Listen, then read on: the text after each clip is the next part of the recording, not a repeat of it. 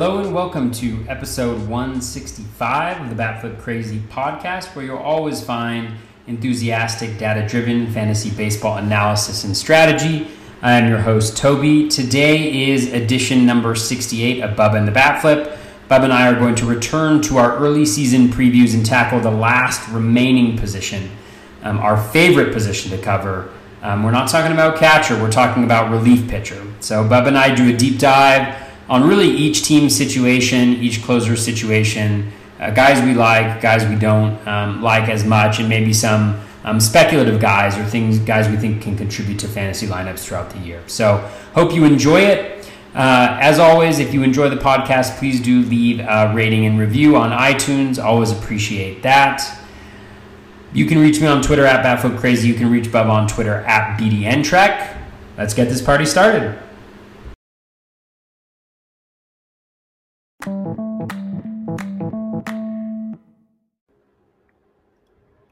And welcome back, everybody, to another episode of Benched with or, of Bubba and the Bat Flip. It only took me 68 episodes to figure that one out. But Bubba and the Bat Flip, episode 68, our early relief pitcher preview. We waited a few weeks to do it. There's a little more clarity, still a lot of uncertainty. We'll kind of try to navigate through for everybody with the listener questions and some just deeper dives into um, the rosters of some of these question mark teams. You can check me out on Twitter at BDentric, and my co-host is always the Batflip portion of the podcast on Twitter at Batflip Crazy. Toby, how are we doing, man? Um, I'm doing pretty well, Bubba. Is this is this going to be a relief pitcher show, or are we talking about um, why the Blue Jays should trade Vlad Jr.? I can't. And we just lost everybody. That's good. Everybody's off. Everybody's gone. They all just left. Oh man.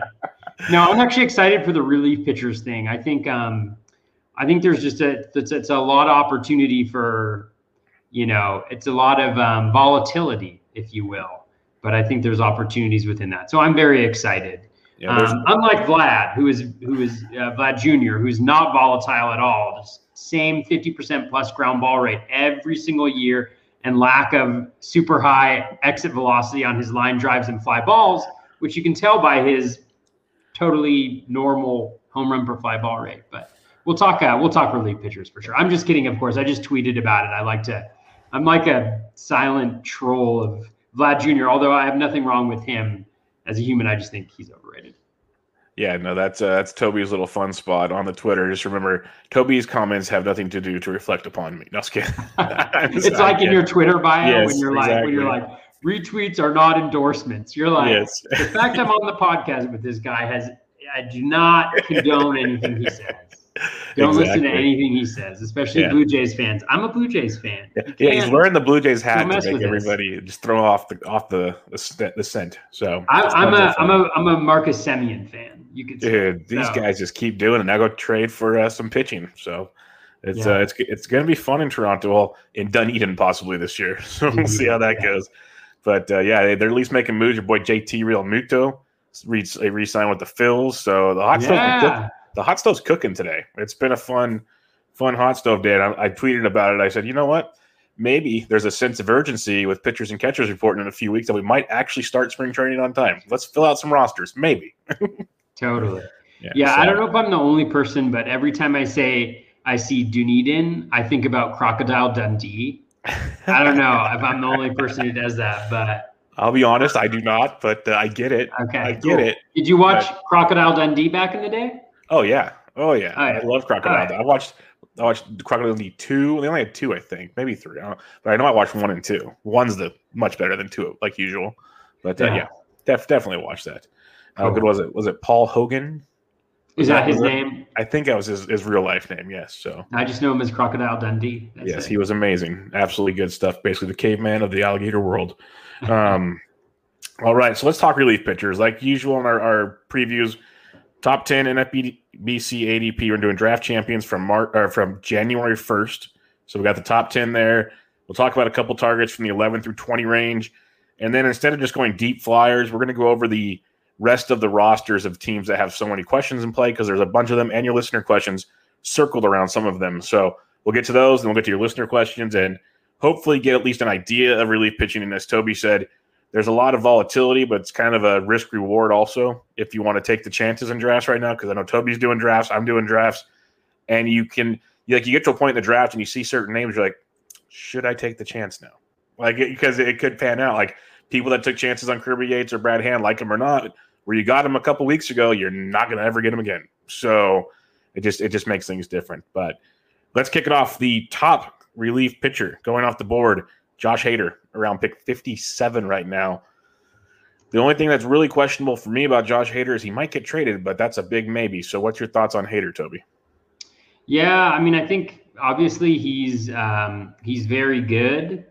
I don't think there's any question about that. You know, from a skills perspective, we did we did see some drop last year, and you know, a drop to a 16% sw- uh, swinging strike rate, which was the lowest in his uh, in his career. So I think Hader's fine. I mean, he.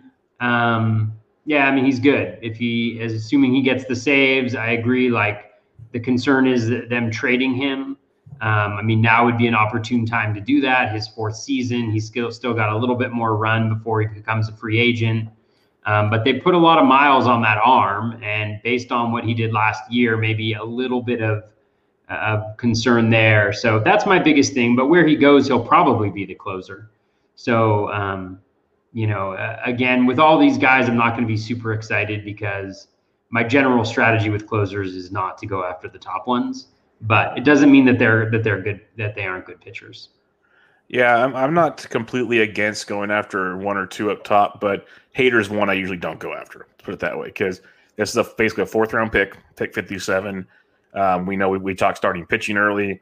Um, you, you like your JTR or some speed. I like some speed and power it, it's it's usually not a spot where I reserve myself to go for a closer. But uh, there's been drafts where it looks a little more appealing right now with such uh, question marks in play. But Hader's just not a guy I'm, I'm going with. There were a few slip ups towards the the end of last season, a small sample. But still, when he's on, he's one of the most elite pitchers in baseball. There's no arguing that. He's going to be the closer he goes, pretty much like you said. So if you're if you're a take closer early guy, I got no problem with it. He's also one of those guys that you know he can give you he usually, not always, gives you more than one inning save, so he can rack up more strikeouts and do that kind of good stuff. So like he like in 2019, 61 games, 75 innings. 2018, 55 games, 81 innings. 2017, 35 games, 47 innings. So he's giving you he's going deep. But last year, only 21 games, 19 innings. Maybe something changed. I don't know. But uh, something to keep an eye on when he, if he's not giving you those multi-inning upside things. The Brewers, how good are they really going to be? There's just question marks uh, taking him that early in the draft that really not something I'm, I'm running to do right now. But the next one I am slightly intrigued by, and that's Liam Hendriks, the second one off the board, going around pick 62, so only five picks after Hader. But you know, sign with the White Sox, elite stuff. Questions about you know back to back years of big inning workloads. That's we talked about that before. What's your thoughts on Hendriks? Good team, but you know early draft pick as well. Yeah, I mean, I think I'm with a lot of people. I think if I were to grab an early closer, I would focus on Hendriks.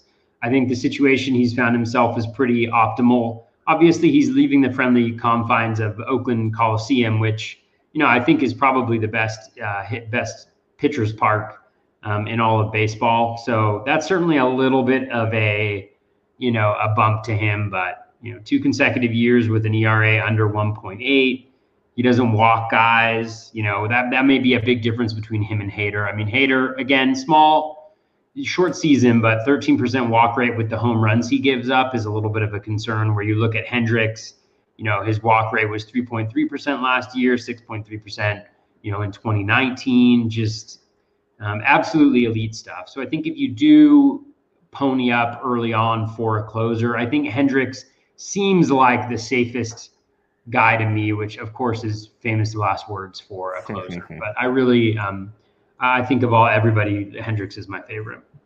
Yeah, no, he's definitely my favorite as well. He's there's really no question that there's uh, anyone's going to take the job from him. Like in in Milwaukee, you could see at times Counsell using you know Hader in a high leverage spot, and then here comes you know Devin Williams to get the save. Like that wouldn't shock people if Devin Williams had ten plus saves. But in in Chicago, Hendriks is pitching the ninth. Like La Russa's, as much as we want to make fun of La Russa, he's old school, and Hendriks has one job, and that's to shut down games. So um, that that's not going to be a question. The only concern I have, if I have to play devil's advocate, and I really have no concerns with Hendriks, the strikeout stuff's great and everything, is he's a more so of a, a fly ball pitcher than a ground ball pitcher. You know, 32%, 31% the last couple years. He was a 40% or so guy before that. Changing those ballparks could uh, aid to a few more fly balls. Keep that in mind, but still, as a whole, there's not too much to uh, just kind of you know grasping at straws with Hendriks. He, he'd definitely be my top guy off the board as well. All right, the third one out of New York, Aroldis Chapman, pick 74, is going to round later than Liam Hendriks. Chapman's been one of the most consistent closers in baseball over the last four or five years, and it really doesn't seem there's seems like there's much that's going to slow him down besides himself. So, what's your thoughts on Chapman? Yeah, I mean, the only issues for Chapman are really age and um, you know some some injury injury uh, related stuff. I mean, I guess it's not really injury related, but when you're older and you know the last couple years, the volume hasn't necessarily uh, been there, but absolutely dominant when he played in in 2020. Really good in 2019, and I believe, if my memory serves me correctly, he was also much better in the second half of 2019. Mm-hmm. So he's got, you know, he's got everything you want. He's got a good situation. He's got a history of being successful in, in every single year that he's pitched. I mean, the highest ERA he's ever had is 3.22 back in 2017. Highest WHIP, you know, 113, you know, back in 2017, if, unless we go back to 2011 with the Reds. So, you know, uh, there's a lot to like. And again, you know, it's just one of those situations where kind of rolling the dice with some relief relief pitchers, and there's going to be a year where that isn't his year, but I don't necessarily see anything that points to this being the end of the road for for Chapman at all.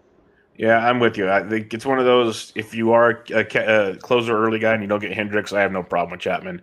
Um, he's going to be 33 years old, but the Yankees have done a good job of kind of monitoring his innings. You know, since 2016, he hasn't thrown more than 58 innings. Like they're really slow playing him for the most part. He's had 30 or more saves in every season since 2012, except one. That was 2017, the years you mentioned with his worst ERA and his worst whip and his lowest strikeouts. Like, that was just a bad season, and he still wasn't bad.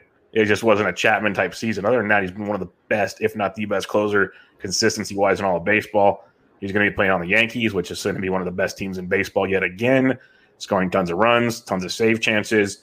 You know, Britton and some other guys might sneak in a save chance here or there to give Chapman some rest, like we've seen. But all in all, this dude is going to be as lights out as they come. I don't see anything slowing him down until, God forbid, some injury takes place, which is just the way they take care of him and the way he does things. I don't see it happening. That's the weird part. So, Chapman at uh, at pick seventy four. If you don't get Hendriks, but you still want a guy early, I have zero. Like he'd be he'd be a priority. If you're if you're a closer early guy, I'd be trying to get either or of Hendriks or Chapman in that early going. That'd be a, top priority for me.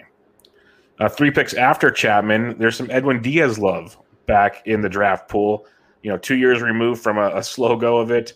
Uh, last year looked looked better. Now it looks like people are back on board at pick uh, 77. What about you, Toby?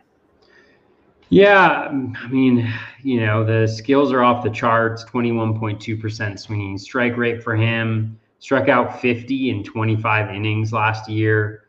You know, the ERA was great. You know, every everything was great about it, right? I think 2019 was pretty clearly a fluke just from a home run to fly ball and home run per nine perspective. So I think there's nothing not to there's nothing not to like. Uh, I just think you know, again among closers, he's very very good. I think there's some question marks that I've seen with people about whether he gets saves or not, which seems to be more in like kind of team philosophy and approach than it does you know, about necessarily question marks around him because, you know, uh, they treated him weird last year. You know, it's like they, you know, they kind of removed him from the closer role for a little bit, but you just look at what he was able to accomplish. There's very few relief pitchers who can do what he did. The quality of contact has to be a concern. You know, um, two consecutive years of BABIP's higher than 377, but the home run the home run rate was under control again. So I think he's totally he's totally fine. Um, you know, again, I think with all these picks, it's just a question of it's just a question of you know, kind of is is this what you want to be spending your draft capital on at this point in drafts? So that's why if, if I'm lacking in kind of emotion and um, energy around these guys. It's because I'll get energetic around the guys going after like ADP of 200, but these guys, it's like, ah, I'm signing a guy for saves, you know.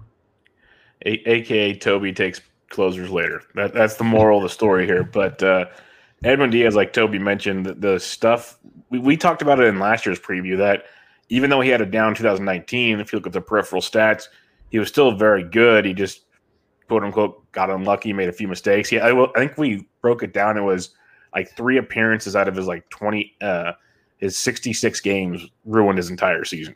It was it was crazy in 2019. 2020, that did not happen. So uh, it was good to see him bounce back. He might have been even better than he was in 2018 if you really want to break it down. And I don't see that changing much. Yeah, they signed uh, Trevor May, and that kind of scares a few people. They had Dellin Betances. There, there's guys in the back end, but I think he's got to slip up pretty good to lose that job. It's Edwin Diaz's job, and uh, it's going to be a good job because the Mets are getting much better. So it's going to be a good spot to get saves. So again, if you want to go early, sure, but I'd rather have Chapman or Hendriks over Diaz. But last year I liked Diaz a lot more because he was going much later, but uh, not so much this year. Now, yeah, and, and, one thing uh, I think that's important about what you pointed out and, and kind of leads to my skepticism about relief pitchers generally is, you know, with Diaz, it's like every year, you know, your closers are going to have those situations where either luck isn't on their side or they're having a rough inning and they load the bases. You know those those those edge of your seat situations where the bases loaded, two outs, and you and you need your guy to get that save when you know they they the other team hits a homer, and that happened to Diaz in a few games where I think he gave up you know home runs with with runners on base. And for a relief pitcher, that can skew your ERA for an entire season, season, even in a 162 game season. And so that I think, you know, when it comes to the variance that any pitcher is susceptible to, and the lack of an ability to really, you know, um, have a long enough sample size to regress that back to the mean is just one of those situations that every every pitcher, you know, bar a couple of the ones we talked about, you know, like Chapman maybe, um, are going to encounter throughout their career, and you just hope that it's not not your season where that happens. Yeah, and we will definitely elaborate on that some more on a listener question um, from Torres about uh, you know having extra relief pitchers certain weeks and whatnot. There's a strategy involved in that. But uh, you look at Diaz, like you said, you know, in 2019, a 26.8% home run to fly ball. Last year, 13.3. Year before that, 10.6, 14.3. So it was a massive jump, like 2.33 home runs per nine, never better than 136, usually usually one or less. So he got uh, lit up in 2019, and that was shown in the stats we looked at. When he when he missed, he missed in the in the, the sweet spot. So it was, it was not good. But um, and he, and he just takes one or two of those outings and boom goes the dynamite. So we'll see how that goes. But still, very very good stuff with Edwin Diaz. The next guy, fifth guy off the board, Raisel Iglesias, new member of the Los Angeles Angels of Anaheim, pick 84. This one stings because I love Raisel, especially with the Reds where he go multiple innings. Not sure exactly how Joe Maddon's going to handle that, but we usually didn't see that from Joe Maddon in the past. And he's also going a lot higher than he usually does. So, what's your thoughts on Iglesias? Yeah, Iglesias is nice. I mean, I think, you know, again, it's one of these like I feel like the way we talk about these guys year in, year out highlights a little bit of the volatility. I think it was last year. A lot of people had concerns about, you know, Iglesias and felt like maybe he was falling a little bit. Well, all of a sudden in, in 2020, you know, he bumps up his velocity to the highest it's ever been at 96.2. He improves across the board. I mean, he's got a pretty deep uh, repertoire for a relief pitcher.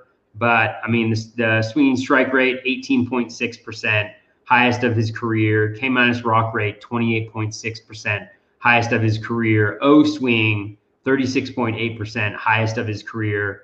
Z contact, 72.6%, best of his career. And then he puts up these just absolutely phenomenal numbers. And I think one of the things that I love about, uh, like about Iglesias a lot, I think it's pretty clear, obviously, that he's the closer in Anaheim. You know, maybe I'll, End up looking foolish and that that's wrong, but here's a guy who, I mean, you know, I guess he only threw his pitches, you know, he threw the sinker a little bit, but he's got, um, you know, four seam fastball generated an 11% swinging strike rate, which is solid, not spectacular for a reliever, but then he's got his slider at 24.2%, changeup at 27% with a 60% O swing, you know, so he's got pitches to attack both both hitters, He's got that repertoire. You know, the Angels are a decent situation.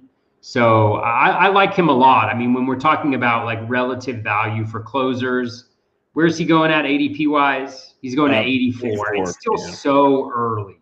It's still so, so early. Um, so I would never draft him, I don't think, but um, I do like Iglesias a lot. I think I think he's got a lot going for him. Well, one of the reasons I always liked Iglesias was a the price tag, like you mentioned. This time around, it's a little sooner, so it's a little trickier. But one thing I, I said earlier in Cincinnati, he'd go multiple innings. You know, you prefer him to close, and he closed most games, but he also come in high leverage. He'd always have like the chance to get more wins than usual. Like he was four and three last year on a shortened season with eight saves. Like that's awesome from a closer.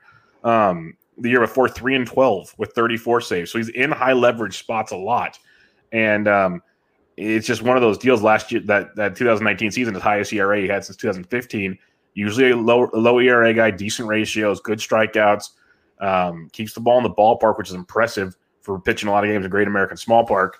It's just one of those deals with Raisel. I think he's a very, very underappreciated pitcher, and he got the bump this year. I think more so because he was one of the locked in guys early on in draft season.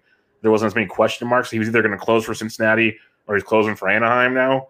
It was never really in question. Where there's been other guys we've seen ADPs fluctuate quite a bit based on recent acquisitions. So um, I love Raisel Iglesias.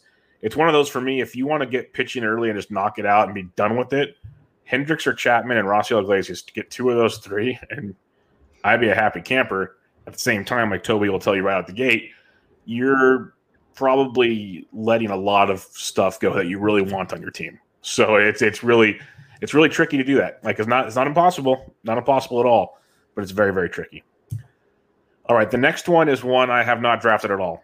And he's the sixth relief pitcher off the board to pick 96, and that is James Karinchak of the uh, Cleveland baseball team. So, what's your thoughts on Mr. Karinchak, Toby? Yeah, I mean, I don't understand this one uh, for a no couple sense. reasons. You know, first is I don't understand why Cleveland would put him in the closer role. You know, I just think like the incentives financially to keep him out of that spot, especially for a team like Cleveland that has, I mean, their payroll is like $28 million, I think this year is what I saw today. Like just ridiculous. So they're going to try to save save costs at any turn. And so I would not be surprised to see them go with other alternatives to um, Karinchak. And then the other thing for me is just, you know, obviously the strikeouts are absurd and the stuff is absurd. But, you know, that walk rate, 14.7%, you know, over five walks per nine. His home run per nine last year was 0.33, thanks to a 5.6% home run per fly ball rate, which does not seem um, sustainable. And on top of that, I mean, his ground ball rate last year was 23.1%. So he's giving up a ton of fly balls. Um, maybe and and I mean I, I should I should I should actually look and see what we and got. A, a heck of a heck of a BABIP too to go with it. Yeah, I mean that's what makes me wonder. So it's like, yeah, I mean he only gave up one barrel, so small sample size. So maybe you guys are having trouble, you know, lining it up against him, which wouldn't necessarily be surprising. But anytime you walk that number of guys, I just uh, it's a little bit it's a little bit too dangerous for me. So I just think the combination of financial incentives for the team being for him not to get saves, and then the profile I just think is going to be super volatile. Um, I, I, don't know why to invest a top 100 pick in this guy. You know, um, if you if you want to snag a closer who's who's really good, I mean, I'd, I'd much rather have like a Diaz or um, Iglesias or somebody like that. So if you're actually going to spend up, you know, that's what I would be kind of focusing on. But I mean, teach their own. He could be an absolutely lights out closer, you know. Um, but I just don't think the risk is is worth the reward. Well, and it goes back to what you said about Diaz when we talked about it just takes, you know, one bad inning or two or a couple home runs here and there. If you're walking the amount of guys he's walking, you're asking for a, a trouble. Like, like you throw a couple guys on for free, like maybe they don't hit you hard, but you let them on for free, and then you groove one, and not now you're just like, oh no, like this just gets real bad real quick. So that that's always concerning. I'm with you on the fact this is a very cheap baseball team that, you know, there, there's already discussion that Andres Gimenez is going to start in the minors to save money. So it makes sense, like you said, is you don't let Karinchak close right away. So when arbitration comes around, he's worth less money. It's like the Yankees did with Dellin Betances all those years. Like it's it's it's not. It wouldn't surprise anybody if that happened. And there's other pitchers in this bullpen that we'll, talk about later on that I I know I targeted. I think you've even targeted some of them in drafts. That it just it, it makes too much sense to uh it's for the it makes too much sense for the Indians to screw this up basically, and it makes it very tough. Like I'm going through his his pitch leaderboard page, and it's like he, his numbers they check out, but it's mainly like that just quality of contact. His dynamic, okay, okay, whoa, let's back this train up. Dynamic hard hit rate's twenty point five percent. That is not good, not good at all. So, uh, you know, hard hit rate thirty six percent, okay, but dynamic twenty point five that's not ideal. So that that's something to, to that stood out as a, a deciding factor. And that barrel rate of two point five percent, he had a deserved barrel rate of nine percent. So um, hmm. there's there's definitely some, you know, he still looked really good. Like you look at some of these numbers, still still pretty darn good stuff. Deserved ERA of two point oh two, barrel flip of one three two. Like stuff looks good, but there's definitely question marks that, like you said, if you're gonna go early for a closer, get Iglesias, get Diaz, do something like that uh, instead of a guy like like Karinchak. So that, that's about it. There, nothing. I wouldn't be shocked if this time next year we talk about him being something pretty good. All right, the sixth or seventh seventh uh, closer off the board here at pick 108 for the Houston Astros, Ryan Pressly. He actually was pretty darn good last year in the uh, once he took over due to all the injuries, and he looks to be locked in as the closer going into 2021 on an Astros team that you know Michael Brantley's back. They're still gonna make some noise here and there. So, what's your thoughts on uh, Pressly at pick 108? Yeah, I think Pressly's really solid. Um, you know, nothing spectacular. His whip was high last year, but he also ran a really, uh, really high BABIP against. So I, um, you know, I, I am forgiving him for the home run he gave up to Ronald Guzman, uh, Guzman in the in the last uh, game of the season. That cost me a little bit, but um, yeah, I, I think Pressly, um, or I think second to last game of the season. I think I needed a win in that in that game. Uh, not that my memory goes goes back that far or thinks about those things. Um, but yeah, I mean, I think he's all around super solid. Um, you know, I can't really quibble with with anything in the profile. I love the fact that he generates a really high uh, chase rate, forty percent. Uh, I think the last couple years. I think it's his curve that's that's a really dominant pitch has been. I remember when the Astros got him from the Twins, everybody was kind of um, saying how great a move that was because he he had the pieces to be elite. I think he is elite, and I and I agree. I think Houston's a great situation because it's a really good team. You're playing out west where the ballparks are a little bit nicer, and um, and you know, uh, Minute Maid is this still called Minute Maid? I think so. Yes. Yes. Okay. Yeah. So Minute Maid, um, I think is a great. It's a great pitcher's park. So uh, I think everything is everything's good for for Pressly. Yeah, and the other other thing for Pressly is there's no one to really take the job from him. Uh, there's Enoli Paredes, there's Pedro Baez, there's Blake Taylor, Josh James. Like none of those scream Ryan Pressly's losing his job. Like it's pretty much his deal. Which once we keep talking about guys as we get farther down the list here, there's a lot of question marks involved. So I think that's very important. Astros will still be very good in that division, uh, dominating strikeout stuff like you mentioned. Uh, limits the contact 3.7% barrel rate last year. Um, there, there's definitely a lot to like there with Ryan Presley. So as long as he limits the walks, that's when he when he got in trouble. It was when he was walking guys three walks per nine, not ideal, but that's like the worst he's had in a long time in his career. So maybe that was just a hopefully a one time thing, and uh, he bounces back from that next season. All right, the eighth closer out the board at pick 115. And this one, it's getting tough for Toby. I was all about uh, drafting me some uh, Kenley Jansen last year. Then we saw how the uh, the Dodgers they turned Kenley Jansen. They treated Kenley Jansen like he was a starter. Like let's uh, pitch him every few days, see how it goes. So, um, what's your take on Jansen here at pick 115?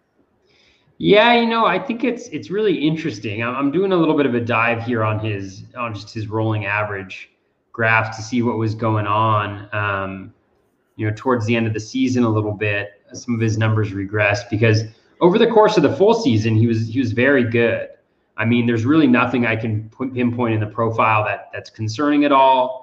ERA 333, whip 115, 33 strikeouts in 24 innings, 32.4% strikeout rate, best in three years, 23.5% K minus walk rate, 15% swinging strike, really solid O swing at 37.8%. So essentially, like everything that you're seeing in the profile is good. He's had really good stat, StatCast metrics for a couple years in a row now. Low barrel rate, uh, very low um, average exit velocity, very low hard hit rate.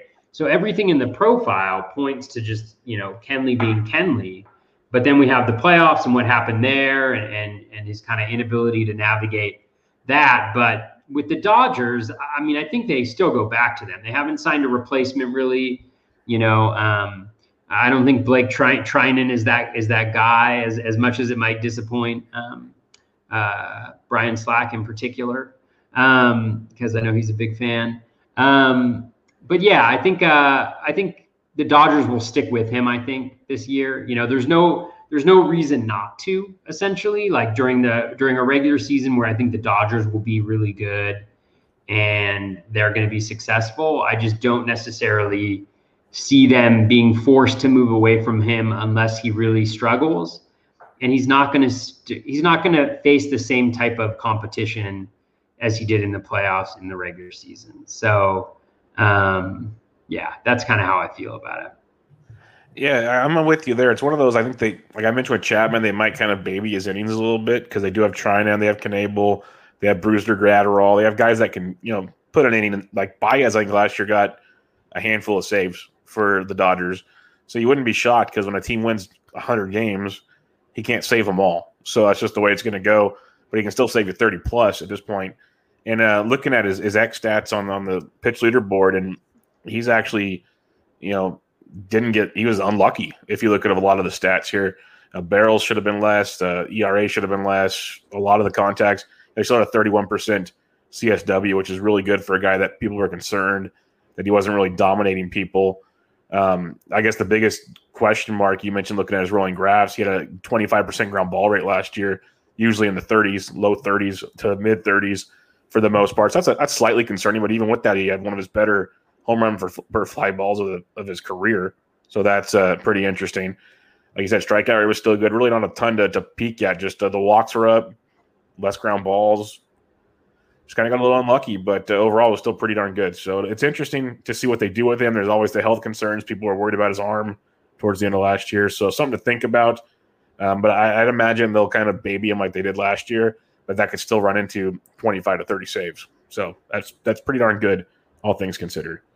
Yeah, and and I, I don't think they really have like somebody. I'm probably missing who it would be, but to come in like Graterol, like he had a 14% strikeout rate last year. You know, like he's not the answer. I mean, Treinen similarly had a very low strikeout rate. You know, they've got like some of those lefties. Um, they've got Ferguson, they got McGee, I don't know if he's a free agent or not, but he was really good last year. But those are more situational type guys for them. So they have a deep bullpen, but I don't know if it's full of like closer types, you know? Um, yeah. So I actually, after this conversation, I feel a little, a little better about it. Maybe Kenley's a, I mean, I can't say he's a value at 115, but I think, I think maybe if he drops a little bit in drafts, he could be a good one to, to snag. He'll be, he'll be one to monitor for sure because you know, I just the Dodgers always find a way to make things interesting. That's all I know. So, but uh, I'm with you. He's, he's the best option. There's no there's no doubting that. For sure. Um, Minnesota Twins Taylor Rogers pick 129. He had a, a, a rocky season last year. Um, strikeouts were still decent. Uh, ground balls were okay, but you know, he still get a decent amount of fly balls and home runs. The ERA was uh, a little high. He lost his job for a while, but uh, they got him penciled in to be a closer going into 2021. So, what's your thoughts on Rogers? Yeah, I mean, I think we've seen over the last couple years that the Twins aren't really that committed to Rogers as the closer. I don't know. This is kind of a this is one of those situations where you have a closer who I think has really good skills. I mean, I think Rogers is really good. You know, this the swinging strike rate doesn't necessarily blow you away, but I think he's got a good CSW. I think he's always been more a CSW guy than a swinging strike rate guy. You know, 22% K minus walk rate. The BABIP and the strand rate were crazy, you know, unlucky. Um, you know, the Z contact that is, that does raise a little bit of concerns, not being able to get guys out inside the zone. But it's one of these scenarios where I think the the Twins are going to work their bullpen like they have in the past, which maybe he gets the bulk of saves. But you know they're going to bring in a righty if, if that feels like it's the best situation. It's not going to be Romo, but they have Duffey, who's really good back there. They just signed Hansel Robles, and I know like obviously I'm bi- very biased um, on Hansel Robles, but he wasn't. Once he regained his velocity, he was a better pitcher last year um, with with uh, with the Angels. And the Twins do do good things with pitchers. You know, they know how to maximize pitcher potential. I think, and so I, I could see those guys kind of nibbling at some of the saves for Rogers. And if he does struggle at all, I don't think they're they're they're going to feel compelled to keep him in the role. So he's he's like a prime example of a guy who I think the, I don't know if the upside is really that high, and I think the downside is pretty low. And in those scenarios, I'm always going to try to target, you know, the the the second half of those potential committees because, you know, if you miss out on them, eh, you know, not a huge deal. But if you hit on them, you know, it's a game changer for you. Yeah, no, I'm with you. And one thing with Taylor Rogers, we know uh, with the Twins, they use him in high leverage situation. They use him for multi inning saves, like you said, is there's going to be a lot of days where he doesn't even pitch because he's used like for two innings in like two or three days in a row. And that's where I, I love that Robles call when when he was signed. I'm like, huh, this could be good because we talked about it a lot last year. He was a lot better towards the end of last year, like you mentioned. So I wouldn't count that out at all. Like there's there's that's definitely in play when it comes to um, the Twins. So as this is where we start to get to the murky spots. Like you know, we talked about eight guys that seven of the eight. We'll take Karinchak out of the loop there that we, we feel relatively confident are going to be closers right now. Like they're going to be the closer for their team. Now we get into question marks, and it gets it gets much more different. So Taylor's a guy I just haven't been finding myself drafting at all. It's been tough. Like like I'm with you. The stuff's very very good. It's just tough for me to pencil in the uh, the trust factor with the uh, Twins to make it happen, and and hopefully nothing went wrong. But man, you look at uh, his numbers and he got hit around quite a bit last year. So it's a definitely a telling situation. The 10th closer off the board at pick 139 is a guy I will not draft anywhere at all. And he just got signed by the Washington Nationals to potentially close for them. That is Brad Hand. Toby, any interest in a guy like Brad Hand? Um, you know, it's interesting. His velocity is way down. I think that's been pretty well documented, and the skills also took a no dot, nosedive last year. Um, you know, all the skill. Well, I should say like all the skills except for number one, the ones that count, right? Yeah. And number two, like I mean, he maintained a 29% K minus walk rate despite three percent dip in his swinging strike rate. You know, the control metrics just totally fell off, um, and I think that might be that might be a little bit of of a situation where. He, you know, in a, over a, long, a course of a longer season, like he had a 4.7 percent walk rate last year, even though his first pitch strike rate was down, his O swing was way down. So, you know, I think you're looking at, I, I, don't know what if you have it in front of you, but I'm sure his deserved walk rate, you know, from Alex Chamberlain's um, pitch leaderboards is way, way higher than that. So, you know, there's just some skill concerns here. Obviously, I'll be interested to see where that ADP kind of ends up because it is a a fairly nice situation with the Nationals. You know, it sounds like he actually gave up more money to go to the Nationals because he was going to be their closer. And so that gives you the confidence that he's at least, you know, going to start the season in that position and should have a little, a pretty deep, you know, should it should have, um, you know, a little bit of a leash there. Um, so, you know, again, like the skills don't overwhelm me, but one of the things that I've I've kind of done in the past, and I, I targeted you know Alex Colome for this reason. I, I targeted uh, Mark Melancon for this reason last year as well. Is just trying to get guys who maybe people are off of them because the skills aren't as good, but they've never really been bad before. Like if you look at Hand, you know his ERAs the last five seasons 292 216 275 33 205 his whips the last you know five seasons.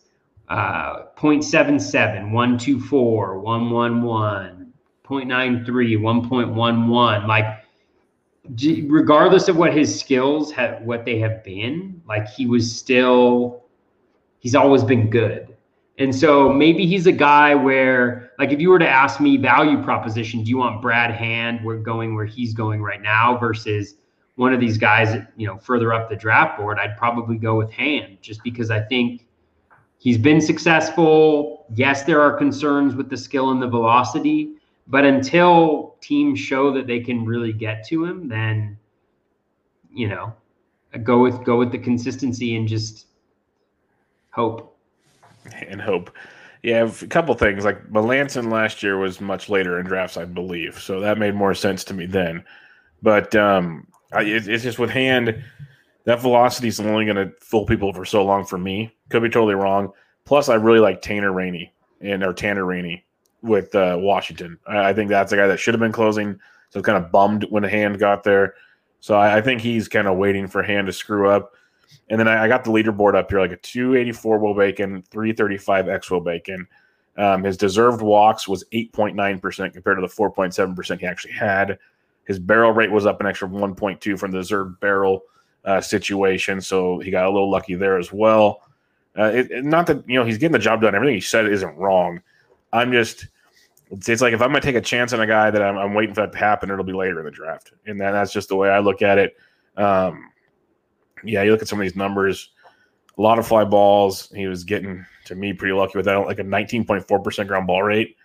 That that's going to be tough to uh to sustain the goods there. So I'll be I'll be passing on Brad Hand, and that's just maybe I'll miss out on that. I had him last year, and I was nervous as hell when I had him last year, but um, and he got the job done.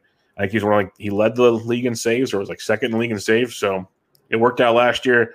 I think I'll be avoiding it this year, but uh, we'll see. We'll see. You'll probably be right. You usually are, but uh, we'll see how that goes. he lived on the called strikes. That's the one thing. Ten point seven percent swinging strike, twenty one point two percent called strike. We'll see uh, how much that continues on. All right, uh, picks eleven through twenty. We're gonna give two targets each here. Um, it goes Nick Anderson, Rosenthal, um, Devin Williams, Colomé, Kimbrel, Rafael Montero, Matt Barnes, Richard Rodriguez, Kirby Yates and Will Smith, who's technically not even the closer for Atlanta, but he's getting drafted way ahead of the closer for Atlanta. So, um, who is one of the guys you're looking at in this range, Toby? Yeah, uh, Kimbrel has been has been uh, a target of mine a little bit at least. I mean, he's pushing up in drafts already. I think when draft day comes around, he'll probably be around the the 150 point, if not maybe a little ahead of that. He struggled out of the gate. I mean, horrendously. We all those of us who had him on any teams really felt uh, the, those walks and earned runs he was giving up. But after those initial struggles, he really turned it around. I mean, um, over his last 10 games, he had a 50% strikeout rate. His walk rate fell all the way down to 11.8%. Um, so you know, again, his O swing got a lot better, which I think is critical. One of the reasons why he really struggled with walks is because his O swing was down so much. So, I mean, it K minus walk rate of, what is that, 48 and a half or something like that, you know, over that period of time. Uh, no, I made that up, 38 and a half over that period of time. You know, the skills were there. Um, you know, he, so he was really good. He's with the Cubs. He's in the NL Central. He's got that contract. So, you know, he's going to be, the closer, at least initially for them. So that kind of checks all the boxes I'm looking for. And and you know, and again, like outside of last year, I think he's been good, like pretty much every other year that he's pitched. And again, this isn't like a I'm not trying to say that just because they haven't been bad before that they can't be bad uh, again. Uh, he was bad his first year with the Cubs, so it's been a couple years since he was actually good. So maybe I should should reframe that. But only 40 innings of work, and both of the both times I think with a with an abbreviated spring. So I, I like Kimbrel. I would be perfectly fine with him as my kind of closer one, just because I think he'll get an opportunity. He has the skills to succeed, and, and I think he's in a good situation, generally speaking. So. Yep, I'm 100 percent with you. That was the my number one as well. Um, the second half, or his second half, as you mentioned, basically when he got demoted, to go work on his stuff, everything was phenomenal. You, you listed it. Velocity was up, strikeouts were through the roof. He was shutting guys down. Really nothing to complain about uh, when it comes to Kimbrel. Should be locking as the closer because there's really no one in Chicago that scares me to, to do anything. He's got, you know, Rowan Wick who got a few shots, I guess, but other than that, not much going on there. So um, I definitely like some Craig Kimbrel. If you want to go even deeper with um, Kimbrel, his CSW was still 35.3% last year on the entire season. So that's pretty promising to me. His deserved barrels is only 11.7%, which is still high. But when you look on his season numbers, his barrel rate during the season was 18.5%. So that, that, 7% drop off, it adds up after a while. So um, there, there's definitely some things I like about Kimbrel to uh, to improve on going into next year, and I'll, I'll definitely be jumping on that train. So I'm with you there. Plus, pick 181. This is where we're getting to the point where you can start taking some chances, and he's one of the few guys around that point in the draft that actually pretty much is locked into his job unless he screws it up again. So I'll take my chances with Kimbrel at that point in the draft. Who is your second closer? Well, there's not really any guys in around 11 to, to, to 20 outside of Kimbrel that I'm really that into right now. You know, I just see weaknesses in in all of them. I mean, when Rosenthal signs, assuming he's the closer somewhere, He'll you know, that'll be interesting. Although, yeah, the the walk rate, you know, always concerns me a little bit. And then the guys who actually have a shot at closing, like I mean, Yates is going to go way up the board. Um, but like Montero, I mean, Montero's swinging strike rate last year was like under 9%. Um, and so I, I, don't know if he's actually good. So I put Alec, I put Alex Colome here. I actually don't, I don't, I haven't drafted him at all this year just because when you're drafting relief pitchers, you want to know that they have access to saves. But I'm going to assume that he's going to end up in a place where he'll probably be the closer. You know, where that is exactly, I'm not sure. But I kind of included this one in here to make the point that I made with Brad Hand, which I didn't anticipate making because I came in kind of being down on Brad Hand, which is just generally like I kind of dig the guys that seem to have a job and maybe a little bit of uh, of uh, cushion. And Colome was this guy last year, and Melancon was this guy last year, where you know the skills don't jump off the page necessarily, but they're good enough pitchers where they have never really been bad, you know. And so that type of consistency, I think, is important. And and you throw them in in kind of the closer role and and you never know what can happen. And when you're not spending a lot of draft capital on them then you're not as attached to them and you're not losing out as much when when they inevitably fail um, so that's all to say i wouldn't draft alex colome right now but i think that type of pitcher are the are the guys that i want to go after like brandon Kintzler last year is another example which i didn't know he was going to have like a negative 3% k minus walk rate i just knew that he was going to have saves and he's never really been bad anytime he's ever pitched. So, no, I like that. The Colomes, the even Rosenthal is suspect as the walk rate is. It's it's this handful of guys you get to this point in the draft. Are you willing to take the chance? Because more often than not, not always, but more often than not, these guys are going to sign for a team to be their closer. So that's just something to uh, to keep in mind. When they do sign, like we just mentioned, Kirby Yates and some others, they will move up the draft board quite a bit. So I don't mind taking specs at this point in the draft.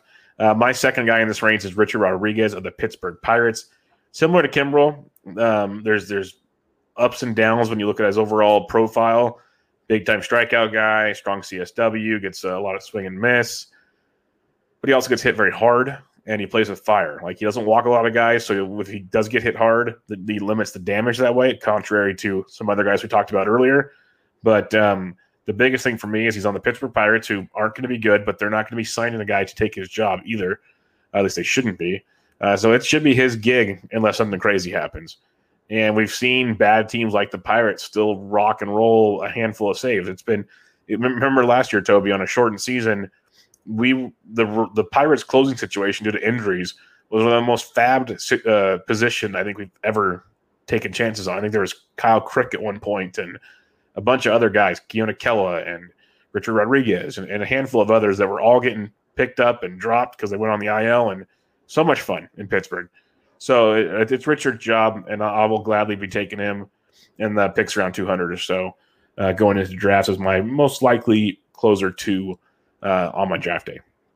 So yeah, that's what I, I like. I love that shout too, and I think what you highlighted about you know he got hit really hard and he was still really successful. I think that's really nice because you know that's one of your always one of your concerns. But given what you just said about him, I think um, I think that's great. My my concern recently has been whether he'll end up with that job just because of some rumblings coming out of Pittsburgh about how you know they didn't want to give him the job necessarily. So, but um, I think it's a great shot. I, I like him a lot.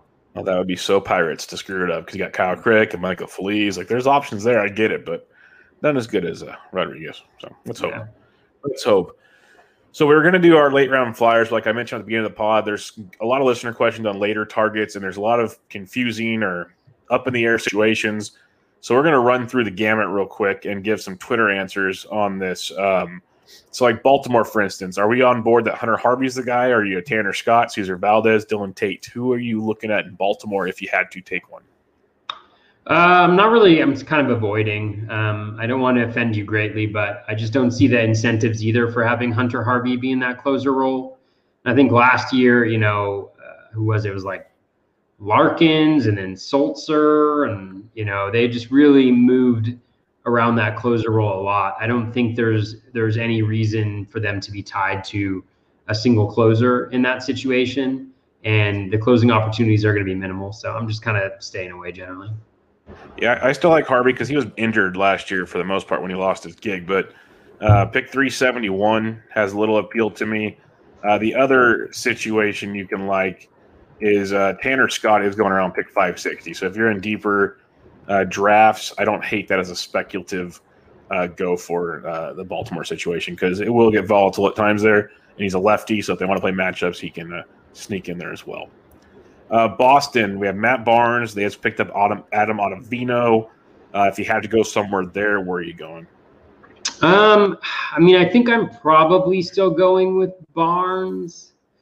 Uh, I can't remember what Ottavino's lefty righty splits are, but um, you know that would be interesting to know. I mean, Barnes was was pretty good towards the end of last year.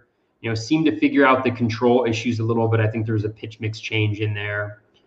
You know, my only question is, I, I if I'm remembering correctly, the previous seasons, I don't think Joey Cora was was ever really. Um, I don't know if he used him in super high leverage situation spots or not. So a few questions about that. I think if if you know Roenicke, which we knew he wasn't going to stick around, but if he had stuck around, you know, he gave him the closer role, role down the stretch, and he really thrived. So it's a good scenario. I think you know the, the challenge is right now you're paying for Barnes about what you're paying for Kimbrel and some guys with with solid situations. So I think if we get indications that he is the closer, then I don't mind going after him. I think he kind of fits the the profile generally speaking. But you know, for time being, I'm I'm not really sure who it is. And then and Ottavino, he wasn't that good last year, was he? Yeah, no, five eight nine. He was banged up. But for some reason, I was talking with someone today I feel like he was on the COVID train last year. I mm. could be hmm. wrong, but I, I, thought there was something that took place that kind of limited his overall experience. Yeah, could be wrong. Let's let's see. I wonder if I'm going to check out his career splits and just. Yeah, I, I, pulled him up right here. Oh yeah, so he gets righties than lefties. He gets crushed versus lefties. A 343 career WOBA. So I think that's super problematic with with the new rules around three batter minimum and being in that closer spot, mm, I'm not that into it. Maybe I'm more into Barnes now than I was previously because I think he's clearly clearly kind of the guy. So that's what I would say. I'm I, I'm a little bit more a fan of a Barnes than coming into it. Still some hesitation. I could see I could see the Red Sox signing Colome. You know, he was he's that's one. That would be a phenomenal landing he spot. Could, he could kind of fit in. So yeah, I would like that a lot. And a little deeper, lefty 21% K rate, 13% walk, righties 31%, 9% walk. And to top it off, home run per fly ball for lefties 14.2%, righties 9.6. So, yeah, yeah lefties. Frisbee, you know. Yep, lefties get to him quite well, as you mentioned. So, yeah, I'm with you. Barnes is, is the guy for now. I, I've, I've been a Darwinzon Hernandez guy late in like super deep drafts. If you need him, I think he finds his way there because he's a lefty. If you look at their roster resource – bullpen right now, it's almost all righties. So I think Hernandez gets his shot to, to make an impact eventually. But for now, it's Barnes. Hopefully, they sign someone like you said, though. That'd make the most sense. Uh, we know the Yankee situation, so we're good there. Tampa Bay, you got Peter Fairbanks, you have Nick Anderson, you have Diego Castillo. Um, Fairbanks didn't get a save last year, but he pitched very well out of the bullpen. Anderson had six saves. Castillo had four. Alvarado's gone. He had a handful. So it was a three headed monster there last year. How are you going about it this year? Nick Anderson is still an expensive price tag, but you can Castillo and Fairbanks relatively cheap. Yeah, I mean Anderson's so good, but again, do not see the incentives for them to to give him saves. I think they'll handle it like they have in the past. I do like Castillo a little bit. you know, I think he's above Fairbanks, you know, uh, in the pecking order. He was pretty clearly the closer for them, you know, d- during the playoffs, like kind of in crunch time and when it mattered. So I lean towards Castillo in this situation, not as the best pitcher, obviously, but as the guy who by the end of the season may have the most saves. But again, generally in a void. I'm not sure I I, I have um, any of them on, on any of my teams, honestly. Yeah, Diego's going around a little after pick 300. Fairbanks around 420. Uh, Nick Anderson in the in the early ones. So it, it is uh, Nick Anderson's a guy I just haven't had anything of. He's an elite pitcher, like you said, but Diego's a guy I don't mind snagging later in drafts if you basically are punting saves in a draft champions. You just want to load up on guys later. I think Castillo's interesting because he's going to get his weeks where he gets a lot of saves, or if you don't have enough starters you want that week, so on and so forth. He could plug into an interesting spot for you.